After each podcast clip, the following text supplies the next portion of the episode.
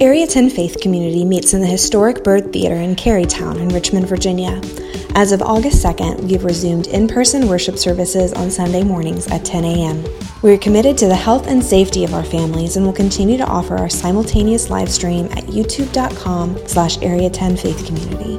We hope you'll join us at the Byrd Theater again soon, but in the meantime, we're providing the best possible online experience we can for you. Now, on to this week's message. Good morning. How are you guys? Morning. Hello, hello. Uh, we are here to uh, get back into the book of First Corinthians. We have been teaching through that almost all year. And uh, we took a little break here to talk about fear, and we're jumping back in uh, on the book of First Corinthians, which is a letter the Apostle Paul, a guy in the, in the first century, wrote, one of the earliest followers of Jesus and a missionary who planted churches all around the Mediterranean.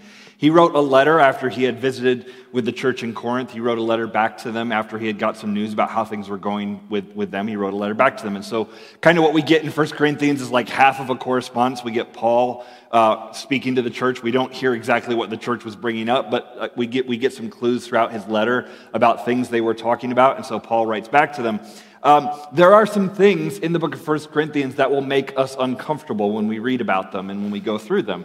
Uh, I was actually talking to a group of pastors um, about uh, a, a, couple weeks ago, and I was talking through. Sometimes we're like, "Oh, what are you teaching through right now in the church?" And I said, "Oh, we're going through First Corinthians." And it's it's funny because some, some, sometimes pastors will look at you and they're like, why would you do that? You know, like, why would you go through that book of all books? And I'm like, and, and I'm just maybe, I don't know, negatively motivated or something. I'm like, I'm like, I want all the smoke. Let's just bring it. Let's talk about all the hard things. They're all basically there somewhere in the book. So we're going to do it. And today we're going to talk about three texts, uh, one in 1 Corinthians and then two others that are maybe some of the hardest and most controversial texts in the New Testament, and particularly uh, as they, as they kind of land in our culture. They're very easy to skip over. I could never read to you what we're going to read to you this morning from the Bible. It's still in there, but when you go verse by verse, you have to read this stuff. You have to, you have to get to it. So uh, we're going we're gonna go to it today and, and get into some really challenging stuff. Yeah, so we decided to call this series cringeworthy because some of the, uh, the texts that we're going to go through are going to feel kind of akin to some of the worst episodes of The Office. You know, like the ones where you're just like, I, I, can't, I can't look, but I have to look, and you like melt into the couch in just a puddle of awkwardness. Um, so it's going to take us some time. We're going to try to do our best in the short amount of time that we have to dig in, um, and we're going to try and dig out the heart of what Paul is trying to say here. Um, but if I'm being perfectly honest, you might also not be super happy with where we end up. Um, the fact is that we all come to the Bible with different lenses. Um, maybe the family that we grew up in, or our friends, or our work culture will just say that this is wrong. Like this, this sounds absolutely grating to our modern ears. Um, so when we have those moments where we come to Scripture and it really challenges us, we have two options. We can either come to the text text and say, This is wrong because I know that I'm right. Or we can come to it and say, Maybe I need to rethink this in light of God's teaching. Mm. So let's, uh, let's jump in without, we got a lot of setup there, um, but let's let's jump in. Uh, I, want, I want to point us to 1 Corinthians. We're picking it back up, and we're going to go through the, the next three or four chapters of the book over between now and Advent. So we'll be, we'll be in this for a, a, a couple weeks here. Um, the key to interpretation, when you read the scripture, a key to interpretation is you always examine the context.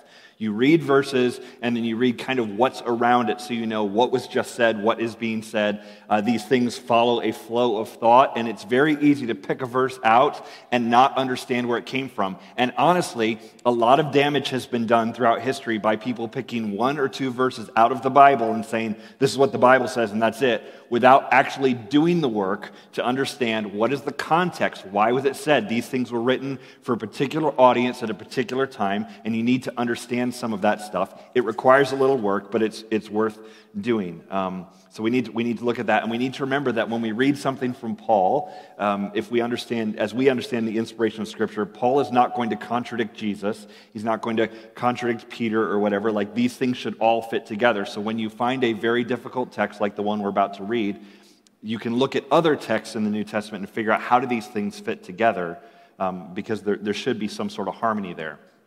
Okay, all that set up.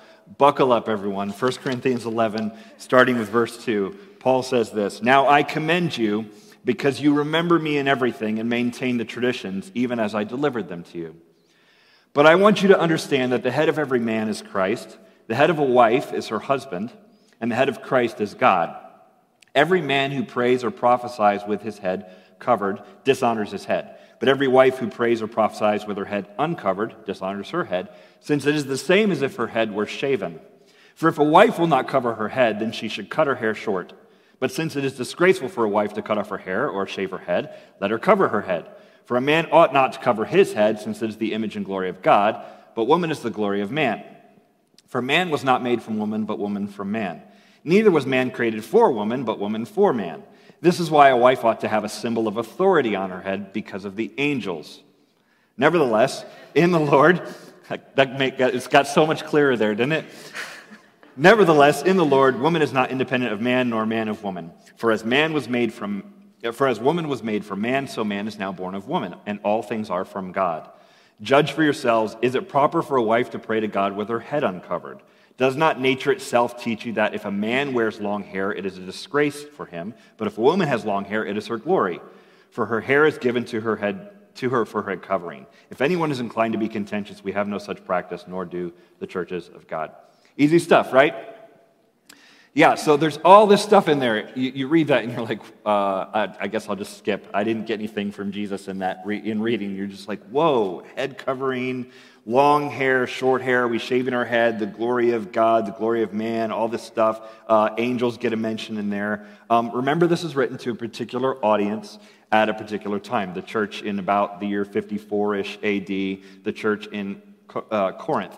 And they have particular cultural concerns that are going to show up in their worship and in their gatherings. They, they have things they have to worry about and think about that we actually we don't have some of those things. Some of their cultural concerns are just different than ours. But what you do when you read something like that is you have to look for what are the universal principles here and not just say, oh, there's nothing there and I'm just going to ignore it. What in there is universal and what is actually just kind of a, a cultural thing. Now, that takes some skill. And as I mentioned, some people in church history have done that very poorly. But if we're going to look at a principle that comes out of all of that stuff about head coverings, and we'll get into that a little bit in a bit, but the principle there is, is this idea of headship, the idea of, of, of this order that God has put in creation. Now, the word head that shows here, like, like God is the, uh, Christ is the head of man, man is the head of his, his wife, uh, that word is a Greek word kephale, and it, it can either mean source, like the head of a river, like headwaters, the source of a river, or um, more often in the Greek and ancient world, the, the word head means something like authority. So when, when, he's, when he's laying this out, he's, he's talking about some sort of authority. Um, and he says Jesus is the head over man. Man is the head or authority over his wife. Jesus is then under authority when he is under God the Father. Now, if you lay all that out and, and visualize that God the Father, Jesus, the, the husband and the wife, or the man and the wife, um, it looks like a very obvious sort of hierarchy situation. And in fact, it, it, looks like exactly the kind of thing that reinforces the patriarchy, which in the modern Western world, in America and most parts of Europe in the 21st century, we don't like hierarchies and we, don't, we certainly don't like patriarchy. In fact, the only time you hear patriarchy is when it's preceded by the words smash the. So, um, so that, that strikes us as like really cringeworthy and weird. Now, I just want you to notice something. Jesus is mentioned at the beginning of that opening section and at the end. So he's mentioned as an authority over the husband, over the man, and then at, in submission to his father. So interesting, if, if the idea is that man is in some way an authority or has some sort of headship with his wife, um, that puts him in authority with her, but it also puts her in submission to him. And Jesus models both of those things. He is in, in authority over man and in submission to his father. Jesus actually comes and models both sides of a marriage dynamic. Yeah, and I think this helps if we understand it from the position of let's just look at this in a marriage first, and then we'll apply it to the church. Um, Paul also talks about this idea of headship when he writes a letter to the church at Ephesus in the book of Ephesians. And I'm going to read that to you now. It says, Wives, submit to your own husbands as to the Lord, for the husband is the head of the wife, even as Christ is the head of the church, his body, and is himself its Savior. Now, as the church submits to Christ, so also wives should submit to everything in their hus- to their husbands. Um, and this is a similar structure to what you saw that we just read in 1 Corinthians 11. Wives submit to the, your husbands as head of your households. And that wives submit to your husbands in everything, like that is probably one of the most cringeworthy portions of it. And without a doubt, that verse in isolation, like Chris was talking about, without the context, has been used over the years and generations to manipulate and subjugate women and justify all kinds of terrible behavior. But that is not what we're talking about here. This type of headship that we see in Scripture is not about domination or control. It's about direction and authority. You can think about the role that your actual head plays for the rest of your body. The head kind of determines where there might be dangers, it uh, makes critical choices, it turns when necessary, and it's an often complicated and um, critical job. Uh, it's the head's responsibility to keep the rest of the body safe. The head would never make a choice that it thought would endanger or harm the rest of the body, because to hurt the body would ultimately mean to hurt itself. So, allowing your husband to be your head means that you trust him to look out for your best interests, even if he initially makes decisions that you don't instantly agree with. Um, and we know that this is what, what he's asking wives to do. This happens? Never. Um, because Listen to what he tells husbands next. He says, Husbands, love your wives as Christ loved the church and gave himself up for her, that he might sanctify her, having cleansed her by the washing of water with the word, so that he might present the church to himself in splendor, without spot or wrinkle or any such thing, that she might be holy and without blemish. In the same way, husbands should love their wives as their own bodies. He who loves his wife loves himself. For no one ever hated his own flesh, but nourishes it and cherishes it, just as Christ does the church, because we are members of his body. Therefore, man shall leave his father and mother and hold fast to his wife, and the two shall become one flesh. That's a quote from the creation story in Genesis. This mystery is profound, and I am saying that it refers to Christ and the church. However, let each one of you love his wife as himself, and let the wife see that she respects her husband. Notice that he is referring to creation as a model or an example of Jesus' love for the church. And that's going to come up again later. Um, a couple months ago, it was our eighth wedding anniversary, and Zach and I sat down on the couch and we watched our wedding video. And honestly, it was the first time that we had probably done that since maybe our first anniversary. So it was really fun to sit down and see all the faces of people that were there celebrating with us, and it was just a flood of memories coming back. Um, Chris, you were there. Uh, you officiated our wedding, and we got to the part in the video where you were talking about the value and the purpose of marriage, and you said something along the lines of, if there's one thing that I want you to remember from this day, I know there's a lot going on here, but if there's one thing, I want you to remember these two words. And I was like, ah, I don't remember this part. But Zach was sitting next to me and he was like, honor and cherish. And by golly, gold star. Good job, Zach. that was exactly what he was talking about. Those two words. I'm glad one of you was listening that day. I you know, had a lot on my mind. Um, so you were teaching on this idea that the wife's role is to respect her husband, and that the most valuable thing that a wife can give to her husband is to honor him and to respect him, and that the best gift that a husband can give to his wife is to cherish her. And we, we see this pattern over and over again, that what we submit to, we give honor and respect. And the things that, those that we lead, we try and do that in love. Um, so, like Chris was saying, Jesus demonstrates both of these to us. He shows us both what it means to submit well and to lead well. Um, he sets the example um, and shows us that leading in, in, shows us that leading and submission only works when we lead with love and we submit with respect.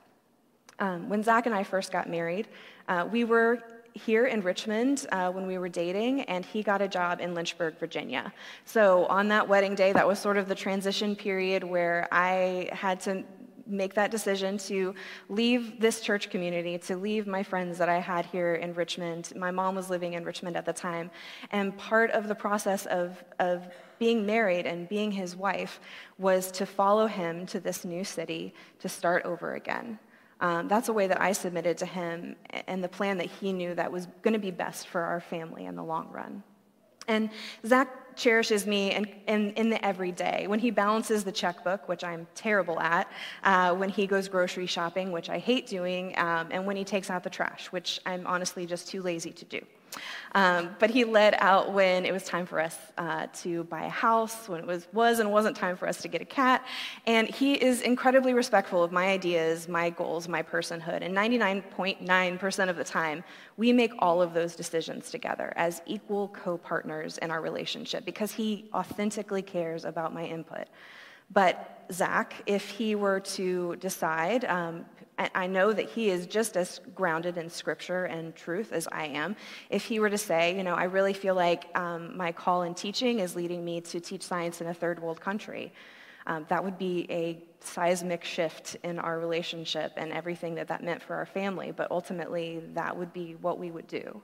Um, so, those are just some examples of what headship looks like in our relationship. We could probably talk about specific examples all day. Um, but I do want to be clear that this principle um, that we're talking about here in this verse is not that all men have authority or headship over all women. That's not the model that's being left, laid out. It's about men are called to lead in their households, loving and cherishing their wives and helping them flourish. Wives are called to submit to their husbands and come alongside them as they lead the family forward. Um, so Paul takes this dynamic of the home and then he applies it to the church as well. The church is meant to be like a family. And so just like there's order in the home, there's order in the church as well. All right, so let's talk about how it shows up in the church. Um, this is easily the most cringeworthy of all the texts that, that we've got, I think. Um, and and it's, it's actually cringeworthy in, in, in, the original Greek, too. I think they cringed when they read it. It's actually, scholars have looked at the, the, the couple verses I'm about to show you and have argued about these for centuries. This is a difficult text. The Greek grammatic structure of it is difficult, and it's difficult in English, okay? So when you hear this, you're like, whoa, what's going on there? It is, it is a challenging text. Um, but I want us to, to look at it. Paul writes a letter to uh, his protege, a guy named Timothy. Timothy was a pastor of a church in Ephesus, and he writes a letter. We call it First Timothy, the first letter to Timothy. And, he, and he, he's giving him instruction of how to lead in the churches. And, and it's almost like a, a church planter's manual or a pastoring manual of here's different instructions for the church. And there's a lot of instruction about when they gather as a church and when they worship. Um, how, how should they function together? And so, Paul in 1 Timothy uh, chapter 2 says this. Verse 11 Let a woman learn quietly with all submissiveness. I do not permit a woman to teach or to exercise authority over a man. Rather, she is to remain quiet. For Adam was formed first, then Eve, and Adam was not deceived, but the woman was deceived and became a transgressor. Yet she will be saved through childbearing if they continue in faith and love and holiness with self control. Whoa.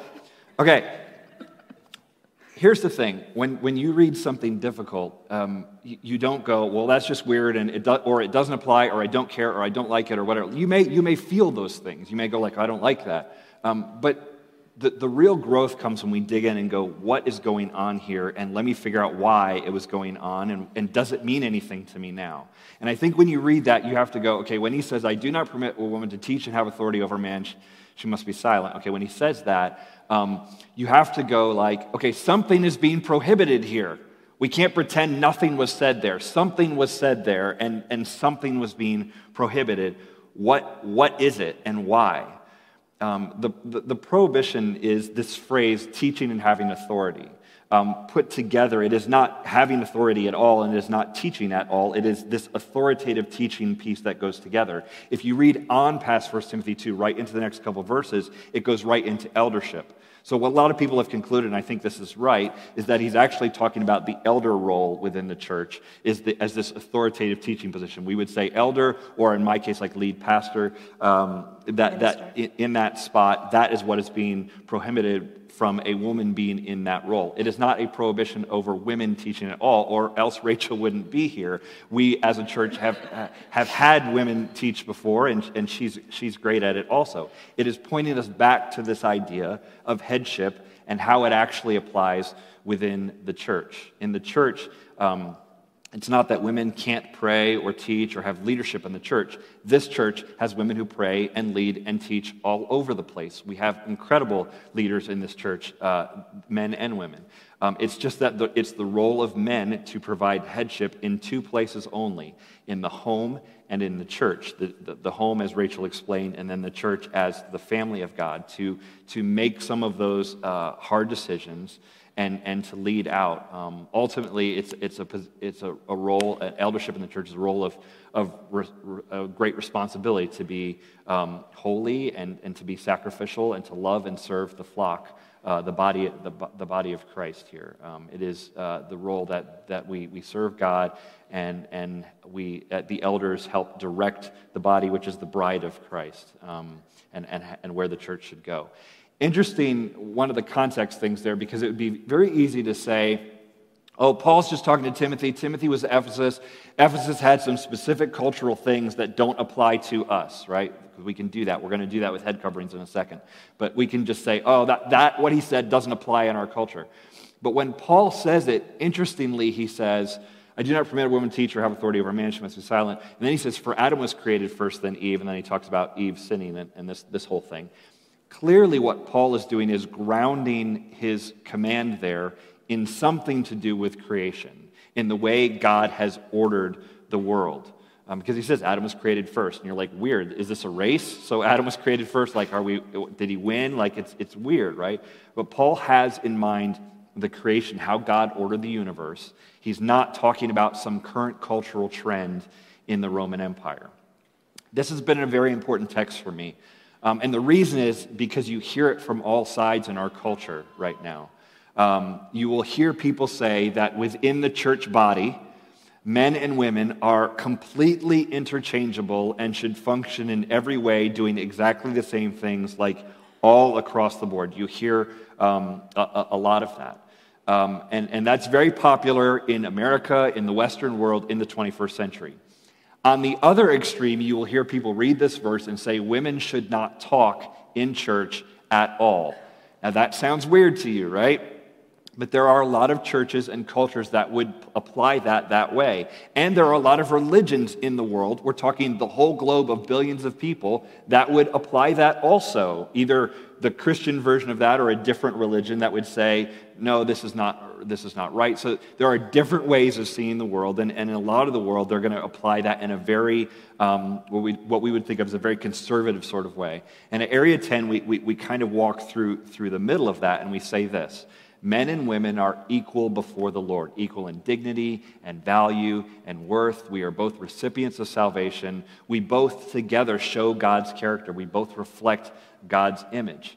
Um, but we function in different roles at home um, and in the church. And in this church, that means uh, men are elders and women are not. Yeah, in a, in a culture, our culture, where men and women are constantly in a battle of anything you can do, I can do better, and women are actually still having to fight to earn the same wage for doing the exact same job, which is ridiculous. Um, to sit here on stage and say, to a group of people and on to the internet that uh, there's there's one thing women that God doesn't want you to do. That's not an easy position for us to take. It doesn't make our lives any easier by bringing this up. Okay, um, but I need you to understand that it's not a power thing. It's not that women are less capable or lesser than in any way. Um, it's part of this biodiversity in the world, in this universe that God created that makes it so beautiful. God created boundaries between day and night, and land and sea, and plant and animal, and man and woman. And those differences are what allow such a diverse beauty to exist in the cosmos. These boundaries exist that we might see the all encapsulating three dimensional power of a Most High God. The fact that men and women are different and created for different purposes is not stifling it's not chauvinistic. It's a reflection of a complicated, multifaceted God who cannot be contained to a single gender. As Genesis 1 1 says, uh, or Genesis 1 says, so God created man in his own image. In the image of God, he created them, male and female, he created them. And, and truthfully, the majority of what we see in Scripture is not directed to men and women. The majority of Jesus' teachings and the doctrines of our faith are just directed at people. Um, we're all together on this journey of faith, trying to become like Jesus. And there are a few cases where men and women are addressed specifically and separately in, in Scripture, and they're told to do different things. Um, we think that's worth paying attention to. Uh, being different brings different things to the table. Being different means that we'll struggle with different things, but only together can we truly reflect the image of God. And working together, we can become all that God intends the church to be. That's good. Um, last thought then, I, want, I do want to talk about the head covering stuff just real briefly. And I made a decision early on as we were going through 1 Corinthians 11, looking at this, and, and, and I said, okay, a lot of this is really cultural and, and doesn't have a lot of application, a lot of the, the head covering thing.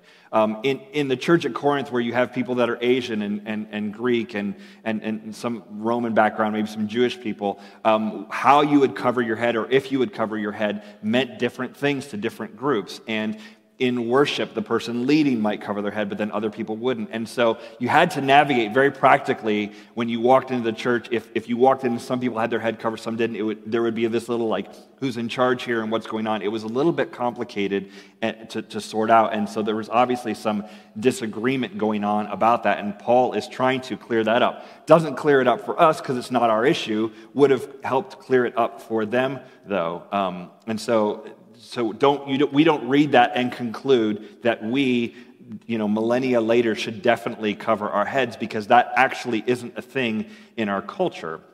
Again, we read that and go, what is the principle that we should get here? Uh, what, what, what, what, what's the, the gold that we mine out of this thing? Because if, if someone walks in here, if, if any woman walked into church in the Byrd with her head uncovered, nobody would look at her and be like, what is wrong with her? How dare she, right? Like, that's just not a thing in our culture.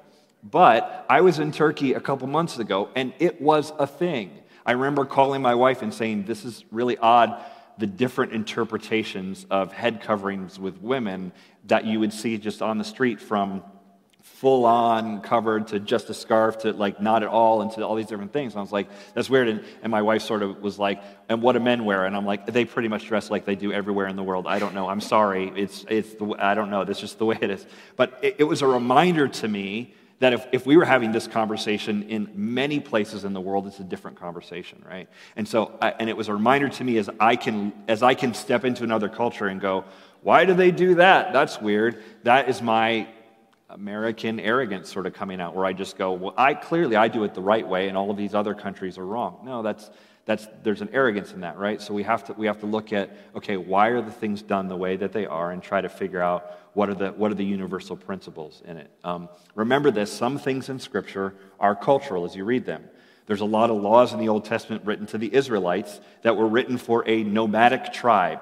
We are not nomadic, so you don't need laws about you know, out, outdoor sanitation when you have indoor plumbing, right? Like you wouldn't read that. I, I, was thinking, I was trying to think of a good example. Like if, if Jesus came and, and walked in here today and said, um, I have a new rule for you only watch one hour of television a day. And that was like, this is my proclamation, right? And that was written down.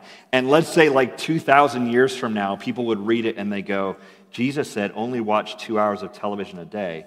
You might, 2,000 years from now, we hope, say, I don't watch television at all. Uh, you're like, what is a television? You know, you, there would be some di- distance there, and you could either dismiss it and say, well, I don't have a television, so that doesn't matter. Or the, the wiser thing to do is you go, what is the principle here? What is the universal principle? A prohibition against something like watching television would probably be something like, hey, this thing, this little box will form your character.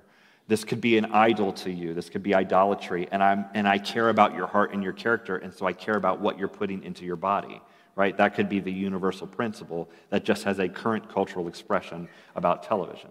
So look for the universal principle, and remember that many people want to dismiss the Bible then on the other side and say this is all just cultural.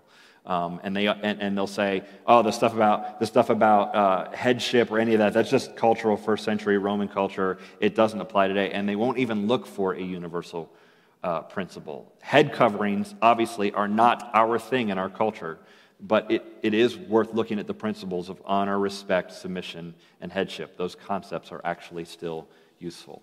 Yeah. So let's try and zoom out and find what those universal principles are and see how we can apply them to daily life. I think the first thing that we can pull from this text is that number one, God is a God of order. Um, and I think that the deeper that you dive into science, you see patterns and rules that start to show up that show intention and design that science textbooks just can't explain away. Um, the second law of thermodynamics basically says that things become more disordered and random over time. Like your, your, your bedroom does not magically clean itself. Things are just going to slowly fall apart unless someone comes in and intentionally sets order in there. Um, so the universe isn't some cosmic mistake and neither are you. Our bodies, as scriptures tells us, are fearfully and wonderfully made. And that suggests that God has put a lot of care and intention into us. And when we come to understand that we're created in the image of God, uh, we can see that He has a bigger picture, an overarching blueprint that tells us how we can flourish and live life to its fullest potential. Uh, we look at Scripture to lay out how He has ordered the world and learn to live according to that. Um, this text in Corinthians points us to that order of the universe, uh, created universe, over and over again. That, that line that we read earlier, that, that is why a wife ought to have a symbol of authority on her head because of the angels, sounds completely random and out of nowhere, but the angels, the people in this time period would understand that like God created the angels to be in submission to Him. And there's um, a story that comes out in Jude 6 that shows how some of the angels decided to rebel against that authority that they were given, that they rebel against God and they. Um, they try and mess with that framework, and ultimately they're cast out of heaven as a result of that. And so that imagery brings back that story, and they say, like, this is basically a warning from Paul that if you mess with this framework, you don't know what it's going to do. You could get cast out of heaven. Like, there are going to be consequences for these actions. Um, you think about uh, if an average Joe were to take the, the plans that an architect made to build him a new house and just start moving, just getting rid of pillars here and moving this giant window over there, and I'm going to move everything three feet to the right, and not understanding any of the underlying structure and complexity that it goes into building a house. Um, and then he just hands those plans over to a builder and says, Do that now. Uh, the way that he wanted his house to be built might be better in the short term for what he wanted, but ultimately that house isn't going to be stable. It's not going to have the structure that it needs, and it's going to fall down. Um, so this is this idea that like God clearly lays out his order for the universe in scripture and that's why Paul references it so much.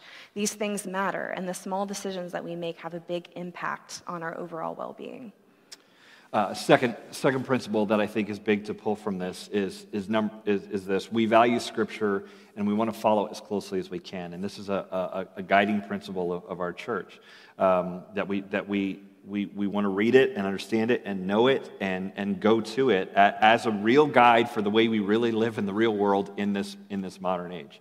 Um, I, I, remember I remember we ordained elders uh, on stage here uh, this was years ago. We, we ordained some elders, and there were some men up here, so we're praying over these men. And I just preached a sermon on whatever. And, um, and so I, I, walk outside out front, and this woman comes up. So we, I preached the sermon, we ordained elders, and then I walk outside, and this woman comes up to me, and she's probably about 70 years old. And she says, um, I want to ask you about what, what, you know, that, that, that message in there today. And I was like, okay, I thought we were going to talk about the sermon. And then she said, um, Why were there only men on stage for the eldership when you ordained elders? Um, and I said, Well, we, you know, we believe God calls men to be elders, and, and so that's what we do as a church. And she, she started getting like a little agitated. It was, it was kind of funny because this woman doesn't go to our church, but her daughter does. And her daughter was standing right behind her, looking at me like wide eyed. And she, and so her, her mother starts like kind of coming at me pretty strong. And so her daughter's standing behind her going like, and she's like mouthing the words like, I'm so sorry. I'm so sorry. I'm like, it's cool. It was fine. I, I was fine with it. And we talked and I, and I tried to explain, you know, okay, here's, here's where I think the scriptures go with this, and this is why. Um, and then she said, and, and I think this is a pretty common reaction to it, she said, I can't believe that you would teach or believe this in the year, whatever year it was, 2016 or whatever it was. I can't believe in 2016 you would, you would teach this. And what I didn't say, but what I wanted to say was, I can't believe you think the year matters to me.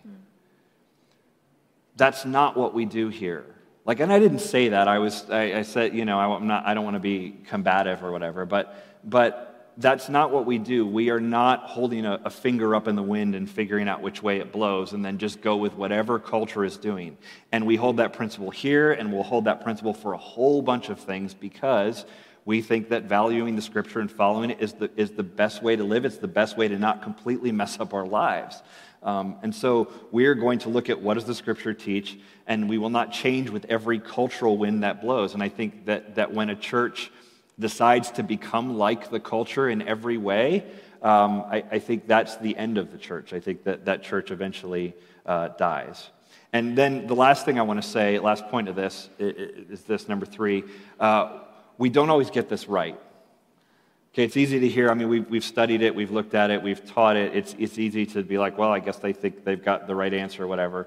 Um, it, it's, it's complicated, right? Um, I heard a, a, a, pastor that I really respect said, um, I'm 100% sure about 80% of my theology. I'm just not sure what fits in the 80%.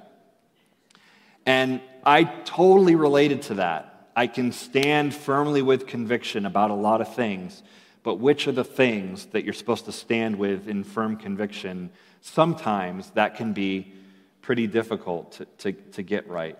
But as a church, what I can commit to you and say what we have done, what we will continue to do, is consistently go back to the scriptures and, and, and study them and try to understand their culture and context, and then try to use them and bridge the gap between the modern world um, and, and, and help people grow. We, we really want to teach people at the church to be with Jesus, to learn his teachings, and to walk them out. And so we're going to get into the teachings and stuff that's hard. And uh, we won't always get it right. Um, I, I, think when you look at the gender stuff, um, things we're, we're, looking through here and teaching, we could be wrong. I, I don't think we are, but we, we could be. Uh, and we're trying to lead by the Holy Spirit to understand the best that we can. And if this topic doesn't rattle you, because there will be some people who will be like, why did you say that? You know, they might email this week or have a conversation. And then there will be other people who will tell me, yeah, I think that's right. And, and I, I, you know, that was good that you took a hard topic or whatever. If it's not this topic that will rattle you, come back next week or the week after. It'll be something else. Like, it's, it's going to happen. Um, and I think that's actually a good sign, not a bad one. Anytime you are in a real relationship with anyone, there has to be disagreement. So, if you're going to be in a real relationship with the creator of the universe, God, as your heavenly father, if you're going to be in an actual, real, real relationship with a real somebody on the other end of that relationship, there has to be disagreement. If God believes and teaches and thinks absolutely everything that you already believe, teach, and think, there's a good chance that's not God. That's just you projected like bigger, okay? So there has to be room for disagreement um, and, and, even, and even some challenge. Uh, that's actually a, a, a feature of a real relationship. Yeah. I think at the heart of this scripture, the re- whole reason that Paul brings this up is because it's important to understand the balance of leadership and submission. We all have areas in our lives where we lead and where we submit. And so I think we each can ask ourselves two questions. The first one would be uh, Where is God calling me to lead more fully? You can think about the areas of influence that you already have, places that God has placed you and gifted you to guide others through hard things, to make tough decisions, and to live by example. Who are the people that God has placed in your life that you are in a position to draw them closer to Him? Maybe it's your kids or your friend group or the people that you work with. Are you intentionally guiding those relationships in grace and truth? Are you pushing them closer to uh, transformation boldly and kindly, like Jesus did? Um, parents, this might look like not passively waiting for the church to teach your kids about Jesus, but to take an active role in their faith journey. We have a lot of teachers in this church, and I think sometimes it can be easy for teachers to start to see their students as data points or test scores, um, because that's the things that you're measured by. But to remember that this is one of the most challenging years that these kids have ever had, and that they are, are struggling through this, and to give them grace and guidance through that. Um, I think for those that are serving on teams at this church, it's possible that God is calling you to step more into a leadership role on that team. But we all have places that we can lead more fully. And likewise, uh, the other question would be where do I need to submit more? Uh, where is God calling to me to submit more fully? Um, there are probably areas in your life that you've still got a little pride um, that you have trouble letting control of. If you work in an office environment, it might be your relationship to your boss. Um, maybe you, you say some things behind their back when they're not around, or you just don't respect the decisions that they're making as they're, they're trying their best to lead the company forward. Um, wives, it could be resisting the temptation to nitpick your husband when they don't reach your, your very high expectations. Um, hus- husbands, I think, trusting in God to provide for your family can be a huge challenge.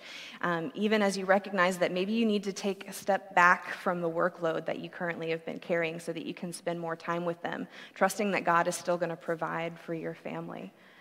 Um, church family, this could be even um, trusting in the leadership and the eldership of this church and recognizing that it's a, a group of guys, um, but they love this church so much. Um, they prayed over each of us this morning as we prepared um, to come up here, and, and they are doing their best to serve this faith community. Um, and it could just be trusting that God has a plan for you, even when you have no idea where it's leading yet.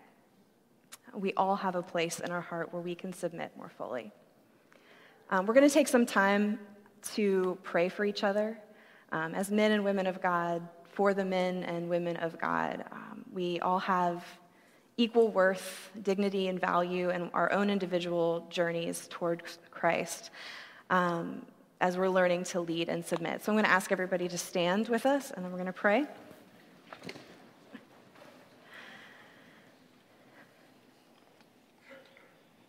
Abba Father, this is this can be hard for us to hear, and I know that some of you, um, some of those in, in, in, this room right now are squirming in their seats or standing and squirming, I guess, now. Um, but we believe that what your scripture teaches us is true and it's what's best for us, even if we don't feel it in the moment. I want to pray for all the women in this room specifically as um, we have to hear these words and it, it fights against um, what we hear coming from media and from friend groups and everything that um, those voices in our heads that they would be silenced as we just try to understand who you are and what you have for us. Um, we each have areas that we can lead, and we, and we also have places where we need to learn to submit. Places where our pride has gotten in the way, places where we've let um, wanting to be right overpower relationships. So, God, I just ask that you help us submit to your word. Um, allow us to be vulnerable in front of you and to share like why why is this so hard for me to hear? Let's dig into that together. So that's my prayer for all the women in the room. God i pray for the men. Um, the, the, the, scripture can be can be very challenging when we are called to love um, particularly to husbands when we're called to love wives like christ loved the church which requires sacrifice and, and death to self. And and so i, I pray that um, that husbands in the room will be leaders in their homes and be sacrificial and, and giving up um, some, some, of the, some of the childhood silliness and, and the boyhood silliness and, and, and being men of God who, who lead well in their homes and, and who, who cherish their wives. Um, I, I, pray you uh, that if any if, um, if there are men in the room that are not doing that or not stepping up to that role, I pray that they repent of that and they step into it and become the men that you called them to be and, and really to lead well in their home. Um, God, may the husbands cherish their wives in this, in this room, and may uh, uh my prayer is that um, every wife in this room would feel um, really honored and, and cherished in, in, in, the culture here, that, uh, that they, they would feel blessed to be part of, of the community. Um, God, for, and then for single men who, um, it's easy to write this off say, well, that part was husband and wives, that doesn't apply to me, but I, I pray that they lead the way um, in a culture that expects very little of men. Um, and, and, and gives them very low expectations and, and, and asks them almost to live and, and act very poorly.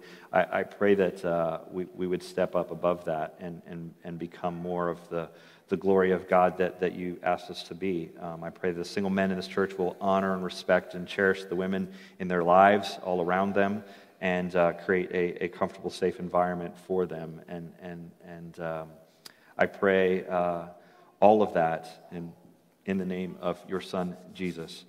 Amen.